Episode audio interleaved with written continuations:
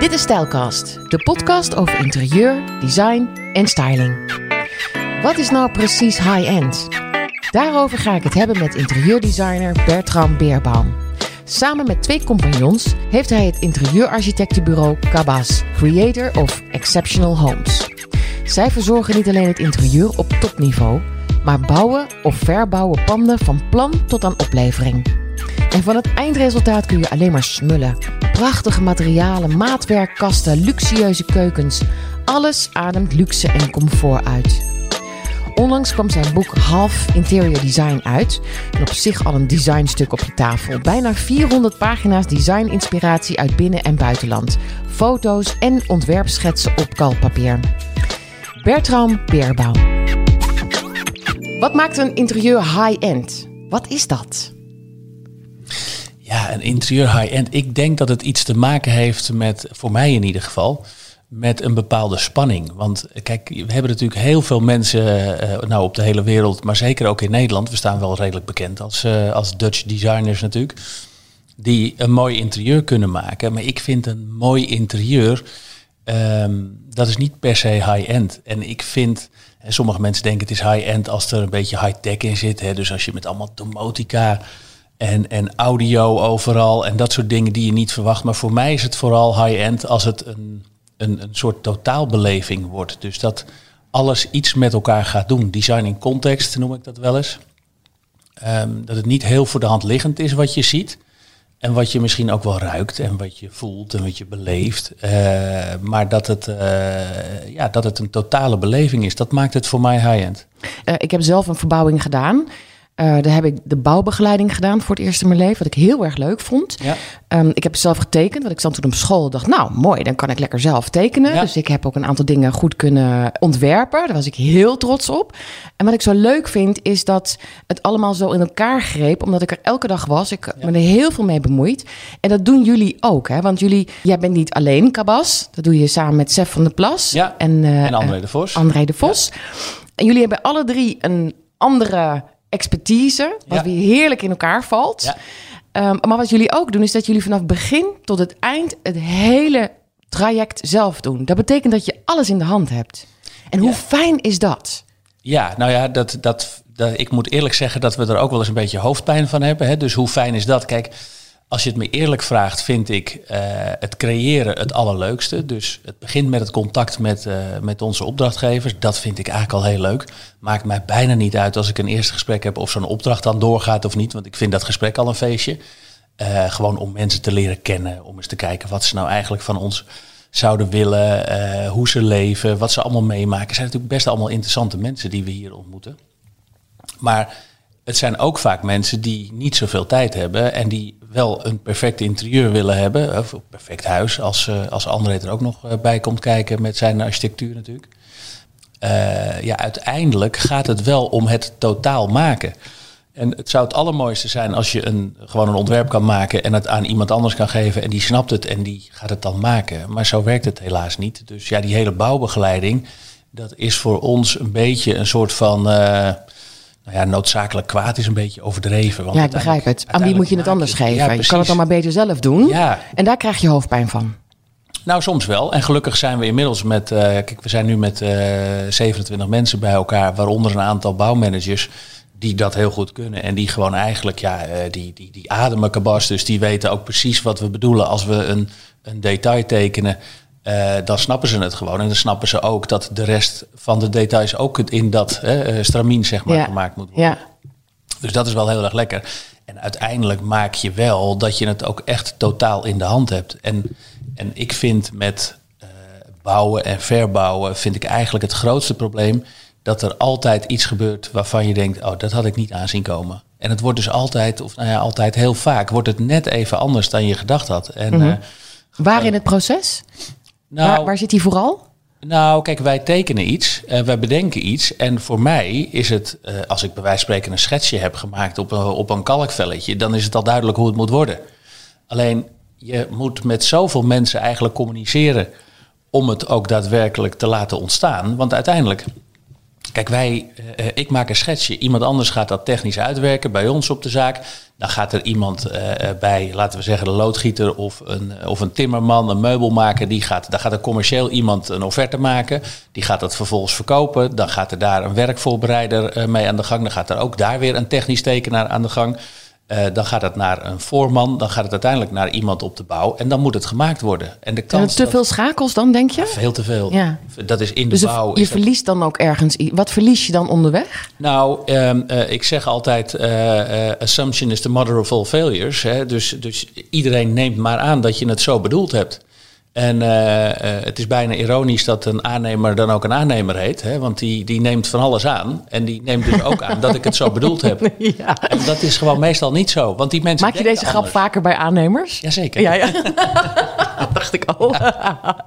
ja. En um, Oké, dus dat is het hoofdpijndossier. Wat het fijne is. ja. Nou ja, ik kan me voorstellen, je zit gedoe met gemeenten bijvoorbeeld. Dat je op dingen moet wachten. Of uh, aanleveren van producten. Dat jij dacht, oké, dan gaan we dat op die manier doen. En dan blijkt toch weer in de planning iets verkeerd te gaan. Of inderdaad, iemand neemt iets aan wat niet het geval was. Ja, ja dat, dat snap ik. Maar het fijne lijkt mij namelijk, van het allemaal in de hand hebben.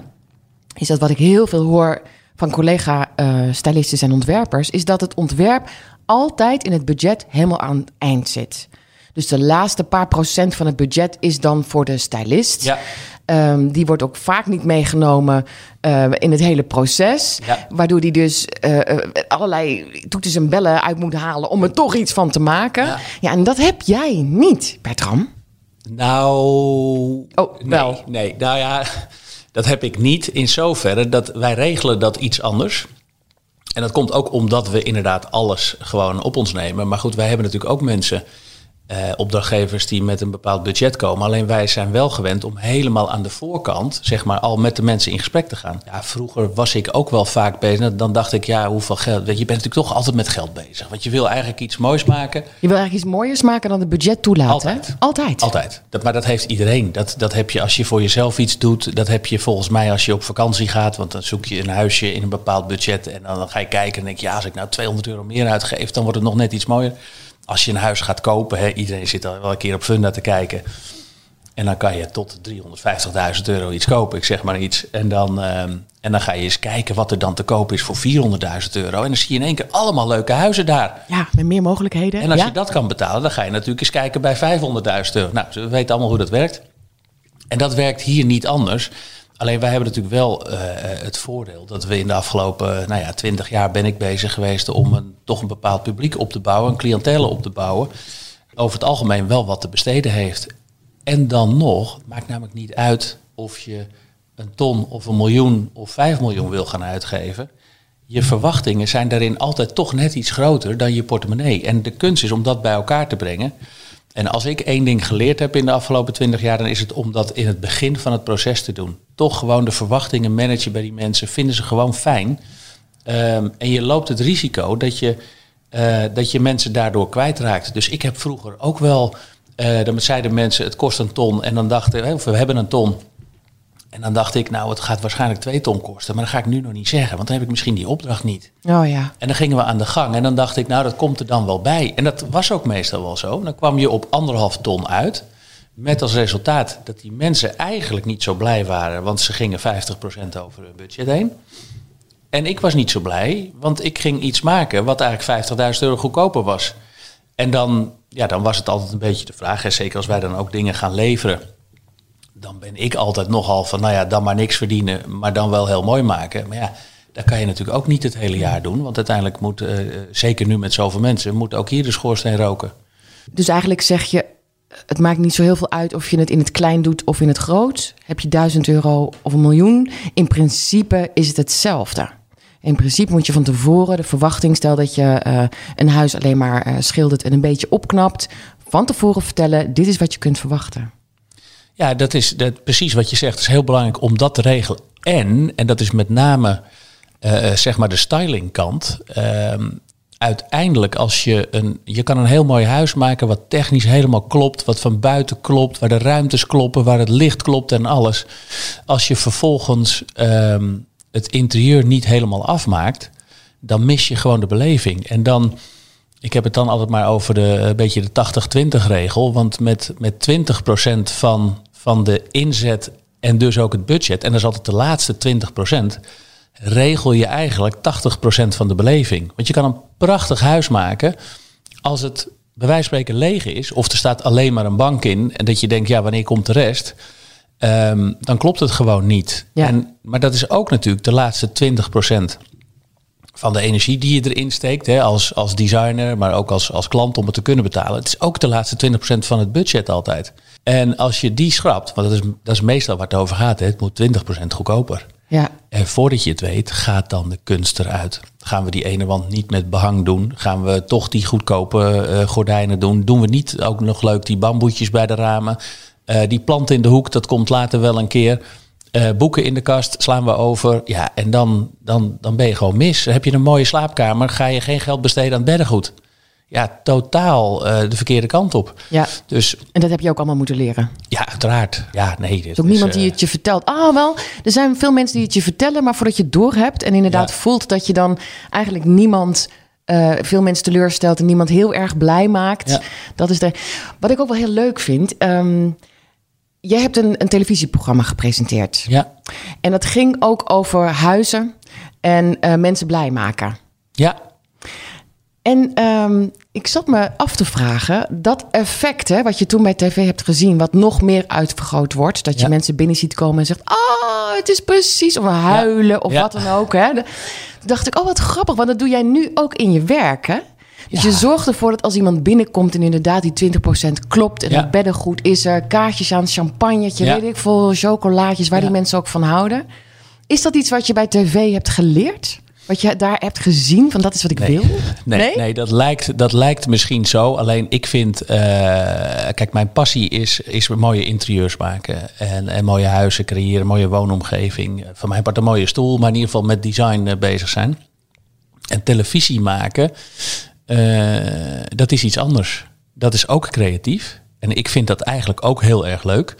Eh, het is een beetje eh, marketing, communicatie eigenlijk meer. Hè? Want een woonprogramma gaat eigenlijk helemaal niet over wonen. Het gaat nog steeds over mensen entertainen. Dat is namelijk het doel van dat televisieprogramma. Die mensen een half uur of een uur aan de buis gekluisterd houden.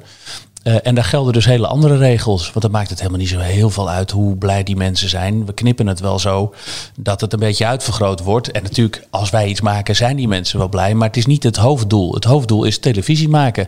En dat betekent dus dat het, als het volgende week af moet, want dan gaan we het resultaat draaien, zoals het dan heet. Eh, en er is iets niet leverbaar binnen een week of binnen twee weken, dan gaan we dus iets anders doen. Ja.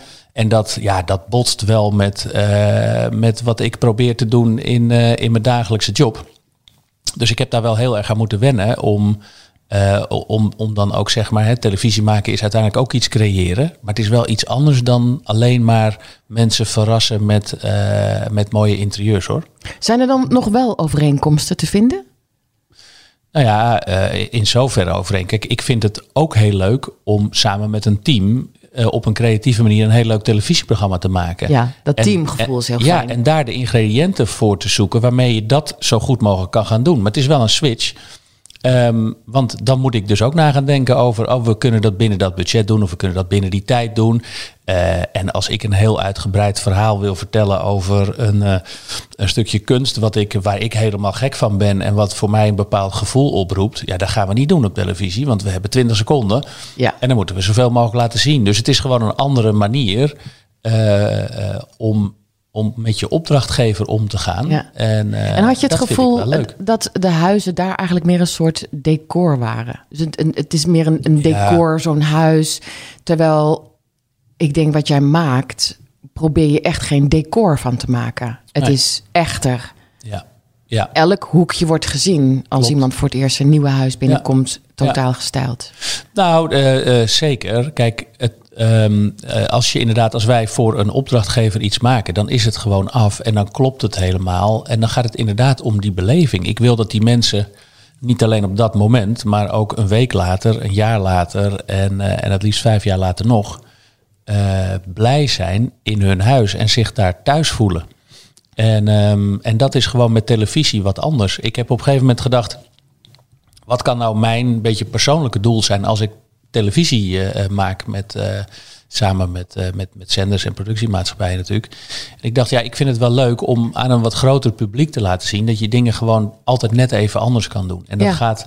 Dus, dus dat is eigenlijk meer mijn doel daarin geworden dan op dat moment, voor dat moment, alleen maar een mooi plaatje maken. Want voor hetzelfde geld worden spullen weer weggehaald daarna. Ja, dat past natuurlijk helemaal niet in mijn filosofie. Nee, nee, snap ik. En, en heeft het ook een beetje te maken met dat je eigenlijk vindt dat er niet alleen mensen die high-end spullen, high-end huizen, prachtige villa's, et cetera, kunnen kopen, maar dat je het iedereen gunt. Of je nou een huisje van 3,5 ton hebt of 3,5 miljoen, het maakt niet uit. Ja. Is, dat, is dat je, je, je bottom line? Dat je iedereen gunt dat je Ja, een mooie nou, zeker. omgeving maakt? Eh, zeker. En, en het leuke vind ik ook dat als je leert om daar op een bepaalde manier naar te kijken, ehm, dat, je, dat het ook dan niet per se om geld gaat. We hadden het net natuurlijk over de laatste 20%.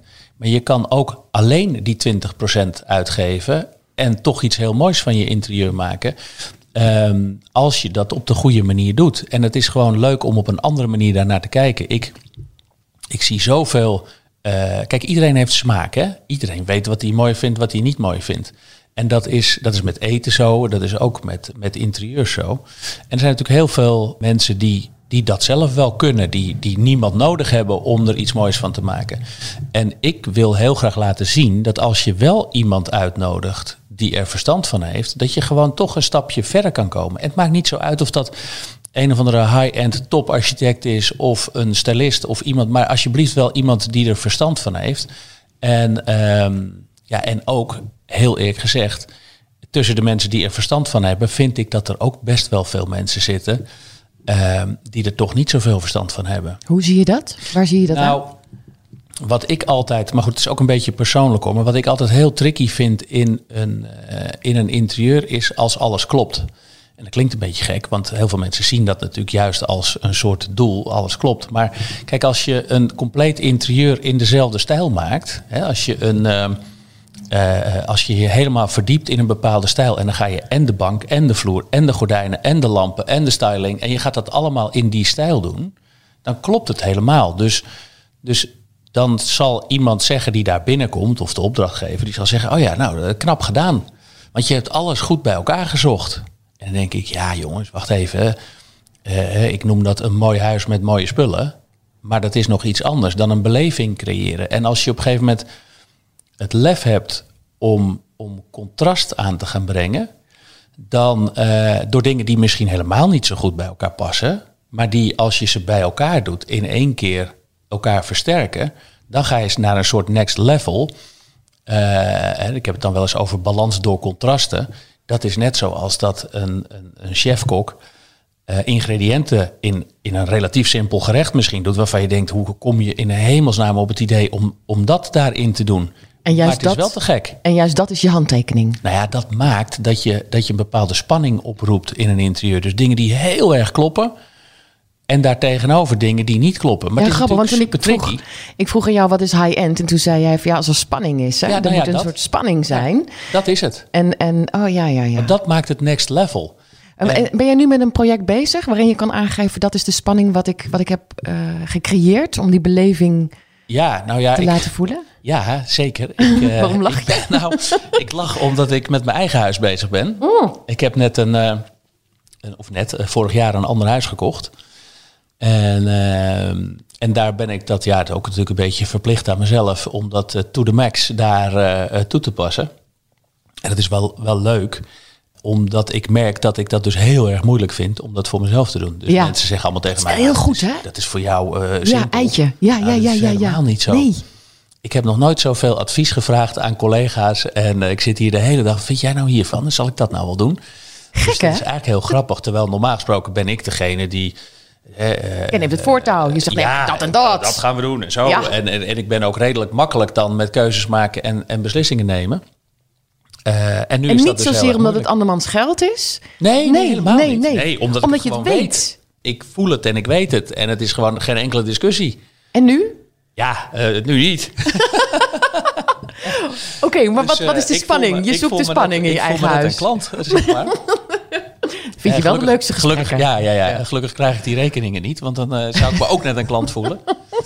Ehm, Nee, ja, kijk, ik, wat ik probeer te doen, ik heb een huis gekocht ehm, op een heel mooi perceel eh, hier in het Gooi. Ehm, wat, wat ik heel leuk vind, wij maken heel veel huizen hier in het Gooi. Natuurlijk, we werken wereldwijd, uh, natuurlijk het meeste in Nederland. Maar we, we proberen altijd wel een beetje rekening, of een beetje, we houden altijd rekening met de omgeving ook. En er zijn natuurlijk wel andere bekende uh, designers die hebben heel erg een eigen stijl. En het maakt niet uit of je nou een, uh, een appartement in Dubai hebt of een, of een landhuis of, of een woonboot. Die stijl gaat erin. Hè. Dan heb ik het met name natuurlijk over het interieur. Is ook goed hè? Zeker. Is ook prima. Zeker, ja. zeker, zeker. Alleen ik vind het leuk om, om wel wat meer rekening te houden met de omgeving. En dan, nou, ik heb een, een, een groot perceel met heel veel bomen. Het is eigenlijk een soort bos waar een, een heel lelijk uh, 50 jaren huis stond. Het staat er eigenlijk nog, maar ik heb dat ja, soort van getransformeerd naar een, ja, een soort boshut 2.0, zou ik het willen noemen. Waarbij ik ook gedacht heb, ik wil echt even wat anders doen. Ook toch wel hier in het gooien. Hè. We, hebben, we hebben heel veel hele mooie huizen hier gemaakt met met, met gestukte of gekeimde gevels, een rieten dak, eh, donkere kozijnen. En dan, nou ja, dat, dat trek je dan door naar binnen. Dat past heel goed hier. Een beetje Gooise landhuisstijl anno, uh, nou laten we zeggen 2020. En nu zijn we toe aan 2021, 2022 wat mij betreft. En dat heeft voor mij ook een beetje te maken met laten we maar, uh, een beetje tricky als ik dit ga zeggen, maar ook een beetje te maken met laten we maar een beetje gewoon doen. Het hoeft van niet allemaal zo'n opsmuk te zijn. Dus ik heb daar gekozen voor best wel een ingetogen uh, buitenkant van het huis. Ik heb het enorm uitgebreid, maar al, alleen op de begane grond. Dus het is een laag huis. Dat vind ik ook passen in een, in een bos. Um, en het was zeg maar een, een nou, 150 vierkante meter. En ik heb dat vergroot op de begane grond naar ongeveer 450 vierkante meter. Dus het is een, een, een fors Behoorlijk, ja. Aan de buitenkant uh, heb ik het helemaal... Uh, of nou ja, ik heb een gedeelte met, met barnwood, met oud hout uit, van schuren uit, uit Canada. Uh, maar dan verticaal verwerkt. En ik heb er wel een rieten dak op gemaakt. Maar dan weer met een hele gekke houten nok. Met een soort stokken die het bij elkaar houden. Dus het is voor mijn gevoel moet het echt een huis zijn. Wat daar toevallig in het bos gevallen is. Bij wijze van spreken. Dus ik wil ook gewoon wilde grassen tot aan de voordeur. En ik ga helemaal geen gazonnetje maken daar, want dat vind ik niet passen. Oh, er komen allerlei vragen nu in me op. Ik ga daar gewoon lekker een pad in het gras maaien. En daar ja. ga ik overheen lopen. En, uh, want ik wil weten waar je, waar je die spanning in hebt. Ja. En ik wil ook weten, want je zegt nu van doe maar normaal, dan is het ja. ook prima. Wat is daar dan doe maar normaal? Wat, dat, dat het één wordt met de natuur. Ja, ja. precies dat. En, uh, en dat, daarin heb je een voortrekkersrol, denk je bijvoorbeeld hier in het gooi? Nou, kijk, we zijn nogal van de grote hekken, de oprijlanen met grind en, uh, en, en, en de huizen uh, met een grondspotje vanaf de onderkant aanlichten. Uh, dat is toch een beetje het sfeertje. Wat heel mooi kan zijn. Maar waar ik nu van denk van oké, okay, het is ook wel weer tijd om wat ingetogener te zijn. Ik weet niet of dat nou echt te maken heeft met, met dat we ook een beetje weer teruggeworpen zijn de afgelopen jaren, natuurlijk anderhalf, twee jaar. Maar in het gesprek met jou als klant en opdrachtgever kwam dit eruit. Ja, ja. ja eigenlijk wel. Ja. Nou ja, dat en dat ik denk, ja, ik ga niet hetzelfde weer doen. Dus het is ook natuurlijk een beetje mijn ja, uh, drive om, om iets anders te gaan doen. Ja. En, dan, en, en, en, en ook van binnen, hè, want dan kom ik even op jouw uh, ja. vraag over de ja. spanning. Ja, waar zit die? Um, ik heb ervoor gekozen om binnen eigenlijk, uh, is het bijna één grote, ja, ik, ik noem het hier op de zaak de hele tijd een, een soort kleigrot. omdat ik alles in één kleur doe, alles met, met een soort klei. Dus zowel de vloeren als de wanden in verschillende structuren. Dus de ene keer heel glad, de andere keer heel grof. Dus dat dat geeft een bepaalde rust. Er zit heel veel glas in het, uh, in het huis. Ik heb aan de achterkant een, ruit van 5,5 meter bij 3 meter hoog. één ruit.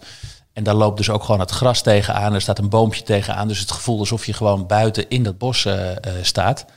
Um, en dan met meubelen en verlichting ga ik juist de hele luxe kant op. Dus er komen mooie bronzen lampen. Er komt een een, een eiland, uh, een keukeneiland van, uh, van 5,5 meter met een waanzinnig stuk natuursteen erop. Maar dat, dat springt dan in die hele rustige omgeving. Is het eigenlijk de natuur die bijna naar binnen komt? Het is uh, die, die, die, die kleiomgeving. En dan knallen er een paar items helemaal uit. En ik denk dat dat mooi zeg maar, dat contrast aangeeft. Ik heb een, een soort briek eh verloerbank heel groot, super de luxe eh, uitstraling en een hele mooie stof. Eh, en dat in die hele, ja, ik noem het maar een droge omgeving van die klei. En, eh, en ik heb al tapijt tegen het plafond tussen de balken. En dan, eh, en, en dan wel weer bronzen lampen en hele grote planten ook binnen. Dus het En dan- nieuwe minimalistische... ja, nou Lijkt- ja, lijkt ja, het. Ja, ja, het zou het kunnen zijn, maar wel met een hele warme. Hè, want minimalistisch, dan, dan, dan denk ik een beetje aan... ehm, eh, strakke aan lijnen. Strak, weet ja, je wel. dit En is dat- organisch. Ja, En, en eh, als ik het zo voor me zie. Ja. eh, ik, ik ben in, in Milaan geweest bij Ja. Salone de Mobile. Hoewel ik eh, niet op de beurs ben geweest, maar vooral in die galeries. ja. En daar was Ook ik. verstandiger trouwens dit Dat jaar. was dit jaar Ja. verstandig, heb ik achteraf gehoord. Eh, maar ik kon wel janken van, omdat ik het zo mooi vond af en toe. Echt de tranen stonden in mijn ogen. En ik heb een prachtige keuken gezien. Eén brok. Eh, de bovenkant was natuurlijk heel glad, hè, waar Ja. je lekker kon koken en aan kon zitten. Maar de onderkant was een, een, een brok eh, rots. Ja. Met ook de buitenkant nog helemaal. Zo zie ik het een beetje voor me in jouw huis. Ja, nou, dat, dat, dat is wel aardig, want dat klopt wel. En dat eiland bijvoorbeeld, en dat vind ik dan weer leuk. Mensen die, die er verstand van hebben, die zullen dat zien. Dus dat, ik maak een blad wat optisch 30 centimeter dik is. Hè. Dus we, we zijn allemaal van, nou ja, moet het nou eh, juist weer naar heel dun en heel fijn. En een ranke detaillering is leuk. Dus ik heb ehm, eh, eh, kasten van, van Sucupira hout. En daarbovenop dan een blad van 30 centimeter dik. En dat is natuurlijk een, dat, dat ziet er waanzinnig uit straks. hè 5,5 meter, 30 centimeter dik. Eén, en dat ziet eruit als een stuk massief natuursteen. Dat is het natuurlijk niet. Maar ik heb dan wel die platen uitgezocht. En ik ga dan wel ook samen met de natuursteenman kijken hoe we die mooi kunnen spiegelen. En dat, we, eh, dat het echt een mooi ding wordt. Omdat het een soort kunstwerk eigenlijk is in die ruimte. Ehm, maar ja, dan kom je weer op andere dingen. Als je 30 centimeter dik blad gaat maken, kan je daar geen vaatwasser meer onder zetten. Dat is te hoog. Ehm, en dan denk je, ja, hoe gaan we dat dan doen? Ga ik dat dan aan de wand maken, dat ik daar weer iets anders ga doen? Nou goed, uiteindelijk vaatwasserladers gevonden die er dan onder kunnen. Het zijn gewoon laders die je uittrekt en daar, hè, heb ik er dan twee van naast elkaar. Waar je dan zeg maar je vaatwasser in hebt. Dat vind ik dan weer leuk om dat soort dingetjes uit te zoeken. Dat je denkt, ja, dat kan allemaal helemaal niet. Nou, het kan dus wel. Eh, en, en daar zit wat mij betreft meer de verrassing in dan, eh, dan of er nou een hele dure merkbank staat. Of dat er iets eh, heel ingewikkelds eh, nog aan een, een, een tafel of zoiets staat. Weet je, dat vind ik niet zo belangrijk. En wanneer houdt dat, dat werken aan een beleving op bij jou? Wanneer denk je, dit is genoeg? Want ik kan me voorstellen dat er allerlei nieuwe uitdagingen, leuke dingen zijn. Ja, nou, dat is, dat is een leuke vraag. Vraag krijg ik thuis ook wel eens, wanneer dat ophoudt. Eh, ja, nooit. Eigenlijk is het antwoord. Dus kijk, ik ben nu bijna een jaar aan het verbouwen. En in dat jaar, en dat is natuurlijk een van de dingen waar ik tegenaan loop, ga, ontwikkel ik natuurlijk toch ook eh, nieuwe Ja, dingen. ja, nieuwe dingen. Een, een- dus ik wil niet zeggen dat mijn smaak per se verandert, want ik heb echt wel vanaf dag één een visie op dat huis. Maar je blijft natuurlijk toch een beetje denken. En inderdaad in Milaan nog even kijken voor dat ene wandlampje. En dan, ja, ik, dat, dat, dat blijft toch wel eh, eh, triggeren. Ja, maar ik denk dat dat de vakman in jou is. Eh, ja, ja, misschien wel. Ja. En toen ik, toen ik daar in Milaan liep, dacht ik ook van ja, wat, wat moet ik hier eigenlijk mee hè, met al die info? Ja. Maar ik voelde dat als ik vlak voordat ik ging slapen, dat al die beelden nog een keertje. En die, ging, die kwamen ook samen. Ja, Ja. al- alsof er eh, allerlei vormen, nieuwe vormen, nieuwe structuren, nieuwe ideeën zich eh, in mijn hoofd eh, vastzetten. Die er ooit wel een keertje uitkomen. Ja. Nou, Werkt dat bij jou ook zo? Ja, zeker. zeker. Ehm, want kijk, je wordt natuurlijk altijd geïnspireerd. Het is niet zo dat ik de hele dag alleen maar dingen aan het bedenken ben die nog nooit gedaan zijn of nog nooit bedacht zijn. Dat, dat, dat, zou bijzonder zijn als het zo was, maar dat is natuurlijk niet zo. Ehm, dus ik word ook beïnvloed door wat ik zie. Eh, eh, tegenwoordig natuurlijk op internet, eh, Pinterest, doe ik eigenlijk grappig genoeg zo weinig mogelijk. Want daar, daar, ik vind het een super medium, maar ik word er zelf helemaal gek van. Want ik vind het te veel. Maar ik vind het wel leuk, inderdaad, eh Milaan. Als ik ergens eh, eh, naartoe ga, dan vind ik het altijd leuk om, om bijzondere gebouwen te bekijken. Bijzondere interieurs, hotels geven best wel vaak toch een inspiratie. Het doet me ook veel meer dan een plaatje. Ja. Als je er bent, je, Klopt. je werkt er naartoe, je loopt er naartoe, Ja. je hebt het warm of koud of Ja. wat dan ook. Er gebeurt iets met je en dan zie je het. Klopt. En dat is ook waarom ik af en toe tranen in mijn ogen kreeg, Ja. denk ik. Ja, Omdat snap die, ik heel goed. Het was een enorme beleving. Nou, dat is leuk dat je dat zegt. Hè. Warm en koud bijvoorbeeld is, is een heel belangrijk onderdeel van je thuis voelen in een interieur. En dat is natuurlijk, uh, dat is het leuke van dat wij een compleet project doen. Want als uh, stylist ben je daar in ieder geval meestal niet mee bezig. Want dat, dat, daar kom je veel te laat in het traject. Wij zijn heel uh, bewust bezig bij een grote verbouwing of bij een, uh, bij een nieuwbouwwoning. Hoe gaat het met, met het klimaat? Maar ook bijvoorbeeld heel belangrijk, hoe gaat het met de akoestiek? Want je kan een prachtige keuken maken. Hè. We willen natuurlijk allemaal tegenwoordig een lekkere leefkeuken. En dan denken we aan uh, een grote tafel, lekkere stoelen, heel belangrijk. Uh, mooie verlichting, het liefst nog een open haard. Ergens in de hoek nog een stoeltje, tv, nou noem het dan maar op. Dat is een soort van de nieuwe living, hè, de keuken. Maar als je vervolgens daar, uh, de een staat lekker te kokkerellen en je hebt zes vrienden over en die zitten aan de tafel lekker te kletsen. En het is een soort, en iedereen heeft dat wel eens in een restaurant gehad, het is een soort kakofonie van, uh, van geluid. Um, dat is heel vermoeiend. Mm -hmm. En dat heb je niet meteen in de gaten, maar dat is wel wat er gebeurt. Uh, uh, want in het begin ga je wat zachter praten, maar dan moet je heel goed je best doen om de ander te verstaan. Ja. Dat kost energie. En vervolgens wordt het steeds meer geluid, meer geluid, meer geluid. En dan ga je heel hard praten om de ander te verstaan. Ja. En dan, hè, of om je verstaanbaar te kunnen maken. Was het ook de reden dat jij... Wat had je nou tussen jouw balken in jouw eigen huis gemaakt? Ja, tapijt. Sisaltapijt, ja. ja. ja. Is nou, dat... een deel heb ik... Uh, ja, dus ik heb een deel wat... Uh, met een hoog plafond waar de balken in het zicht zijn. En daar heb ik inderdaad uh, een sieseltapijt tussen gemaakt. Dat heeft te maken met dat ik het mooi vind, maar dat heeft zeker ook te maken met de akoestiek. Mm -hmm. En in de rest van de ruimte, waar gewoon een, een recht plafond uh, zit, daar heb ik een, uh, een speciaal akoestisch plafond met schapenwol. Uh, wat eruit ziet straks gewoon als een, als een gestuk plafond waar ook weer een hele lichte kleistructuur overheen komt. Maar dan heb je dus in het hele huis eigenlijk zometeen een beetje de akoestiek van een bioscoop. En dat is zo fijn. Ja, dat is heel fijn. Wat, wat doet dat met jou, die rust? Want het is rust, hè? Het is je, je hoort jezelf misschien wat beter daardoor, denken. Ja, nou ja, wat, wat daardoor gebeurt, is dat je, dat je je meer kan focussen op andere zintuigen die geprikkeld worden. Dus uh, ik kijk daar door die hele grote ruit mooi het bos in. Nou, je kan je wel voorstellen, als je dat zo helemaal met zo'n lekkere, beetje zo'n zo'n doodmatte akoestiek noem ik het altijd, maar uh, dan geeft dat een andere beleving dan wanneer je toch allerlei geluiden om je heen hebt. Ben je geluidsgevoelig? Of heb je dit, nou, ook, heb je dit ook onderweg zo'n beetje geleerd? Want ja, iedereen nou, beleeft het weer anders. Kijk, um, ik, ik wil niet zeggen, ik ken ook wel mensen die er, die er echt last van hebben. Dat heb ik niet. Uh, maar ik vind het wel een belangrijk onderdeel. Net als overigens het klimaat. Hè. Als je het koud hebt, nou, dan kan het nog zo'n prachtig interieur zijn. Maar dan wil je gewoon weg. Of dan wil je lekker, uh, de, voor mij bekruip je dan onder een dekje of doe je de haard aan. Dan is het weer oké. Okay. Maar je wil wel, je wil je gewoon lekker voelen. En dat is, dat is wat mij betreft wat telt. Ja. En daar speelt echt meer een rol dan alleen maar uh, uh, de juiste styling en de juiste kleur op de muur en het juiste behangetje. Het ja. zijn meer zintuigen die je wil prikkelen. Toen jij, uh, toen jij klein was, tekende je heel veel. Je vond het heel uh, fijn om uh, bezig te zijn met, met een soort creativiteit. Dat, ja. weet je nog niet als je klein bent. Klopt. Een vriend van jou, zijn vader had een meubelbedrijf. En daar ging jij gewoon, ja, ik denk op zaterdag of zo werken, ja. donderdagavond. Ja. En je verkocht wel eens een meubeltje en dingetje. Klopt. Um, dat meubelbedrijf, dat, daar ben je ook later gaan werken. Ja. Uh, je bent ook uh, toen je mensen sprak om een bankje, dingetje, wat dan ook te brengen, ging ja. je hen wat meer adviezen geven? Ja, dat uh, zeker. En op een gegeven moment stond ik, want het, ik had net mijn rijbewijs, dus ik was aan het studeren. Ik studeerde communicatie in Rotterdam. En, en inderdaad, in het weekend ging ik dan in Hilversum werken. En dat was meer een meubelwinkel, maar daar was ook een interieurarchitect als ZZP'er, zeg maar, die werd dan ingehuurd. Uh, wat ik dan op een gegeven moment deed, was op zaterdag had ik dan een gesprek met mensen over. Die wilden dan een nieuwe bank en een nieuwe eettafel en misschien een paar nieuwe stoelen.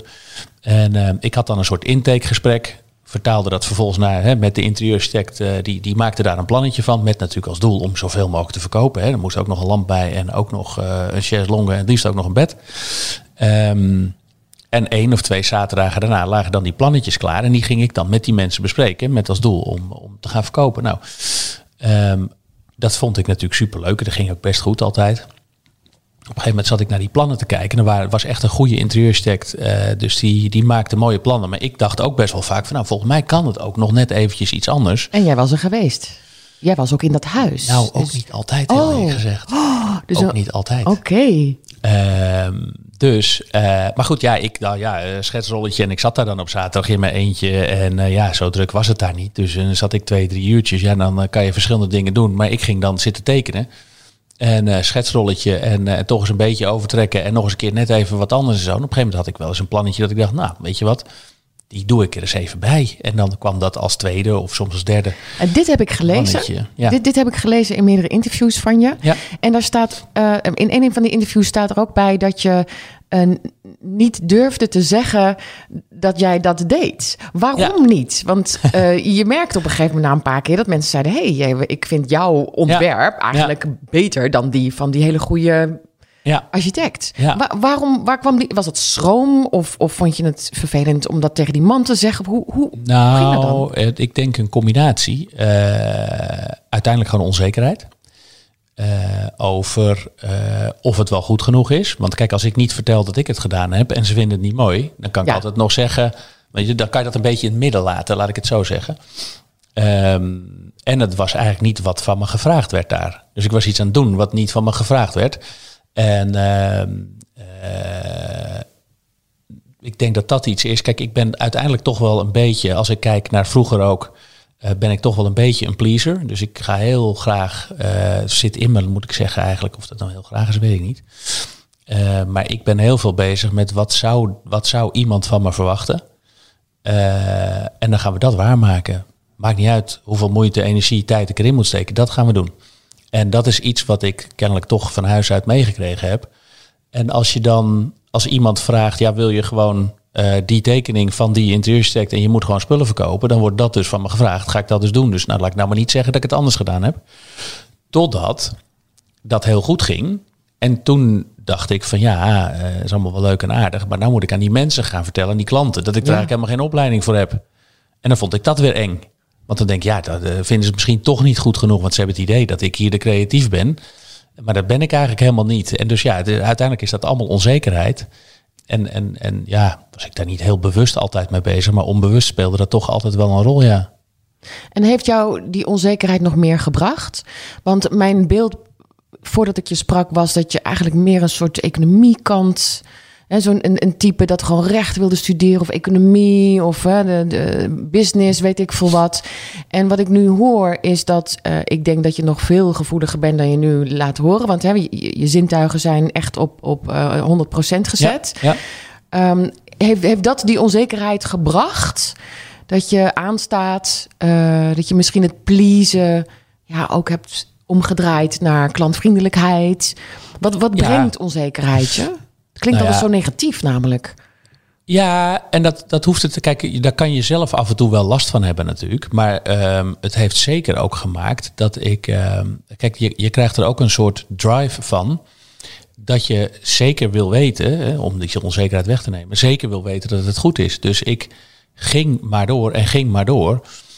En uh, voor mij was het, op een gegeven moment wordt het dan een uitdaging. Hè? Dan, als je hem omdraait voor jezelf, kijk, je kan in onzekerheid gaan zitten in een hoekje met ik weet het allemaal niet. En nou ja, dat, dat ben ik niet.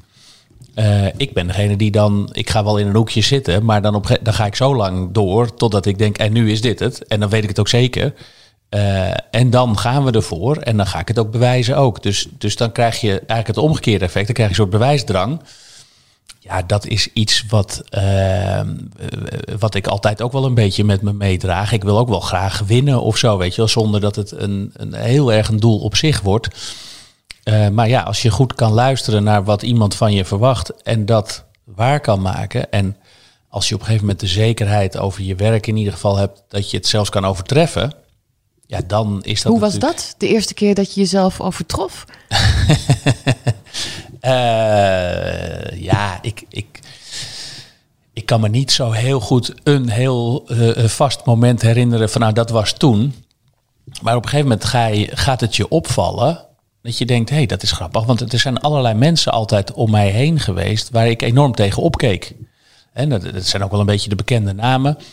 Uh, maar daarvan dacht ik altijd, nou, als ik nou nog eens een keertje zo, uh, zo groot of zo goed of uh, zou kunnen worden of zo creatief, en dan zou dat toch wel echt te gek zijn. En, um, en, en op een gegeven moment kom je er een soort van achter dat mensen je in één rijtje gaan noemen met, met die mensen waar ik altijd tegenop keek.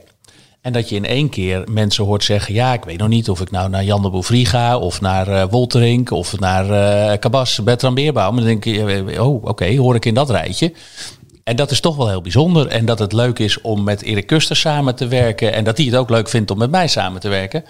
Ehm, ja, dat, dat, ja, voor mij is dat bijna een soort van verrassing dan. Uh, maar wel heel erg leuk natuurlijk. En ja, dat, dus het, het is meer dat het je overkomt eigenlijk. Dat mensen op een gegeven moment je die credits gaan geven. Dan dat ik me er nou heel erg op voorsta. Of dat zelf heel goed door heb. Dat ik zo goed ben. Of ik dat dat, maar ik denk dat het voor jou nooit stopt. Wat je net vertelde, over hoe je in elkaar zit. Dat je in een hoekje gaat zitten en denkt, nou, ik ga een pot verdikken. Maar dan maak ik ook een hele mooi ontwerp. Nou, dan kom je ermee en dan blijkt het ook zo te zijn. Ik denk dat je altijd de verwondering zal houden over hoe het in jouw leven gaat. Klopt. Ja, nee, dat is, en, dat, en dat, is, dat, is ook, dat blijft ook de uitdaging. Ik heb ook wel eens gedacht, als ik dat niet meer heb... Wat dan? Uh, ja, ja, ja. dan denk ik ook... Maar goed, inmiddels ben ik er niet meer zo bang voor dat het ooit overgaat. Maar die tijd heb ik wel eens gehad dat ik dacht, ja, straks uh, is er niks meer of niet meer verder of zoiets. Maar um, gelukkig groeien, blijf je toch groeien in dingen. En als ik zie uh, hoe leuk het is om met collega's dingen te ontwerpen en, ehm, en, en, en, en, creatief bezig te zijn. Maar is het er niet, niet ergens anders in gaan zitten? Hoe bedoel je dat? Ehm, bijvoorbeeld uh, het, zien opgroeien van je zoon.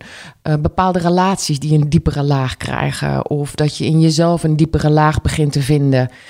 is het misschien minder werkgerelateerd voor jou om een bepaald doel te bereiken ja. dan iets persoonlijks? Ja, nou, Um, het is wel grappig dat je dat zegt, want kijk, ik heb een hele tijd best wel uh, een soort struggle gehad met, uh, met mijn zoon die, uh, die, die opgroeide, omdat ik dat voor een heel groot deel alleen heb gedaan omdat door allerlei omstandigheden zijn moeder helaas niet altijd in de gelegenheid was om er ook voor hem te zijn. Ja, en, en, en toen heb ik wel een tijd gehad, dat, toen stond ik wel echt aan. Want er was er, uh, ja, ik, ik, ik wilde eigenlijk de hele dag bij mijn zoon zijn, hè, als hij niet op school zat. En ik wilde de hele dag aan het werk zijn, want daar moest ik natuurlijk ook presteren. En dan op een gegeven moment kwam ik wel op een punt dat ik dacht, ja, maar nu, nu maak ik nooit iemand tevreden. Want uh, mijn zoon is eigenlijk niet blij, want ik ben er niet genoeg voor hem. Maakte ik ervan. En mijn klanten, mijn collega's zijn niet blij, want ik ben er ook niet genoeg voor hun. En dan raak je jezelf een beetje kwijt. Uh, en dan en Gebeurde dan, dat? Raakte je ja, jezelf een jawel, jawel, jawel. Ja, en ja. dan ga je, kijk, dan is het zeg maar, dan wordt het pleasen 2.0. Ja. Um, want dan maakt het niet meer uit. Op dat moment maakte het mij niet meer uit of ik nou uh, die blij maakte of die blij maakte. Maar in ieder geval niet meer of ik mezelf blij maakte. Want ik moest er voor hem zijn en ik moest er voor al die andere mensen zijn. Um, ja, dan ga je in een soort overlevingsmodus waarin het wel lekker is dan weer om, om wel heel goed te snappen wat mensen van je willen. Want dan heb je in ieder geval alle energie die je besteedt, besteed je op de goede manier. Uh, maar toen kwam ik er op een gegeven moment wel achter dat ik zelf gewoon uh, mezelf daarin voorbij liep. En, en toen heb ik ook wel op een gegeven moment besloten van ja, ik moet daarin ook wel uh, toch de enige manier om daar iets aan te gaan doen, is iets meer rust te pakken, toch van werk. Want ik ga me zo natuurlijk niet in de steek laten. Uh, daar kan ik moeilijk aan uitleggen dat hij, uh, dat hij van zijn tiende tot zijn dertiende maar even zelf uh, boterhammen moest smeren. ja. nou, kan niet. makkelijk hoor. Maar, nou ja, goed, maar de boterhammen smeren wel. Maar, ja, er zijn maar een keer aan de zijlijn bij voetbal of hockey staan zou wel leuk nou, zijn. Nou ja, gewoon, ja. gewoon er zijn überhaupt, ja, zeg maar, voor hem is natuurlijk een heel belangrijk iets. Um, ja, en op een gegeven moment krijgt dat ook weer, de, alles vindt dan ook weer zo zijn balans. Dus op een gegeven moment klopt het dan gewoon weer. En dan... dan dan kan je ook uh, je energie in de juiste dingen stoppen. En het is ook, weet je, uh, uh, ik werk met hele fijne collega's. En op een gegeven moment ga je daar ook wat meer vertrouwen in hebben. Hè. Ik ben ook wel eens degene die zo nodig alles zelf wil doen. En ik, ik, kan me herinneren, gelukkig is dat nu wat minder. Maar vroeger noemden ze me ook wel eens de meeuw op de zaak. De meeuw, ja, je komt binnen, scheidt alles onder en je bent weer weg. ik had altijd wel iets te zeiken en te mekkeren. En dit oh. moest anders en dat moest anders. En daar word je op een gegeven moment. En daar was ik dan ook nog best wel trots op, weet je wel. Is ook een beetje, een beetje gek eigenlijk. En dan dacht ik zo, nou, dan heb ik ze allemaal weer eventjes lekker op hun plek gezet. Weet ja, je wel. knuppel in het hoenderhok. Ja, en dan denk ik, ja, weet je, uiteindelijk kan je daar mensen wel mee triggeren om ook boven zichzelf uit te stijgen of, of, of ook zo te gaan denken. Maar het is natuurlijk niet zo dat, dat, dat iedereen maar moet denken zoals ik denk. En dat iedereen maar moet denken als hij iets af heeft van ja, maar nou gaan we het nog één keer Au, overdoen. Ja, dat, ja. Zo werkt het dus gewoon moet niet. de meeuw er nog even overheen en dan uh, ben ik pas klaar. Als Precies, ik, uh, ja. en dat gaat niet. En inmiddels uh, hebben we met z'n allen hier een soort modus gevonden waarbij eh, ik op een relatief eh, korte manier mijn input kan geven, maar wel graag helemaal aan het begin en niet als het af is. Ehm, en, en ook heus nog wel eens een keertje als het wel af is. En ik denk toch van we gaan het anders doen. Maar er is een veel relaxtere modus in uh, ingekomen. En dat is voor mij ook veel relaxter. Dat komt natuurlijk ook omdat je je opdrachten inmiddels wat beter kan kiezen. En dat je leukere opdrachtgevers hebt. En dan wordt het allemaal gewoon iets relaxter van. En dat je je niet de hele tijd zorgen hoeft te maken over of die mensen nou inderdaad wel dat budget hebben. Ja, en dan wordt het heel erg leuk. Dan gaat alles op zijn plek vallen. Ja. En dan klopt het gewoon allemaal. Leuk. Dankjewel voor dit gesprek. Ja, graag gedaan. Ja, je hebt best wel wat inzichten gegeven. Ja? Ja, vind ik wel. Ja, de, de, de rust die je nu hebt, vind ik heel fijn. Ja. Hoe je praat over. Ja, ik, ik kan nog wel eens naar een huis kijken, een zo'n high-end huis. Dat ik denk, oh wauw, echt elk hoekje klopt. Alles is maatwerk. Ja. En een wat kleiner huis denk je, nou ja, goed, zetten we daar een kastje neer of ergens iets voorzetten. Maar dat kan gewoon niet in een huis wat jij maakt. Maar denk dat ik het nu toch wel anders ga zien.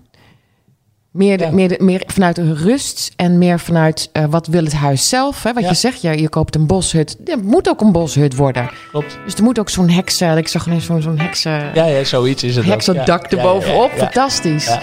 Ja. ja, dankjewel. Ik vond het erg leuk. Dank je.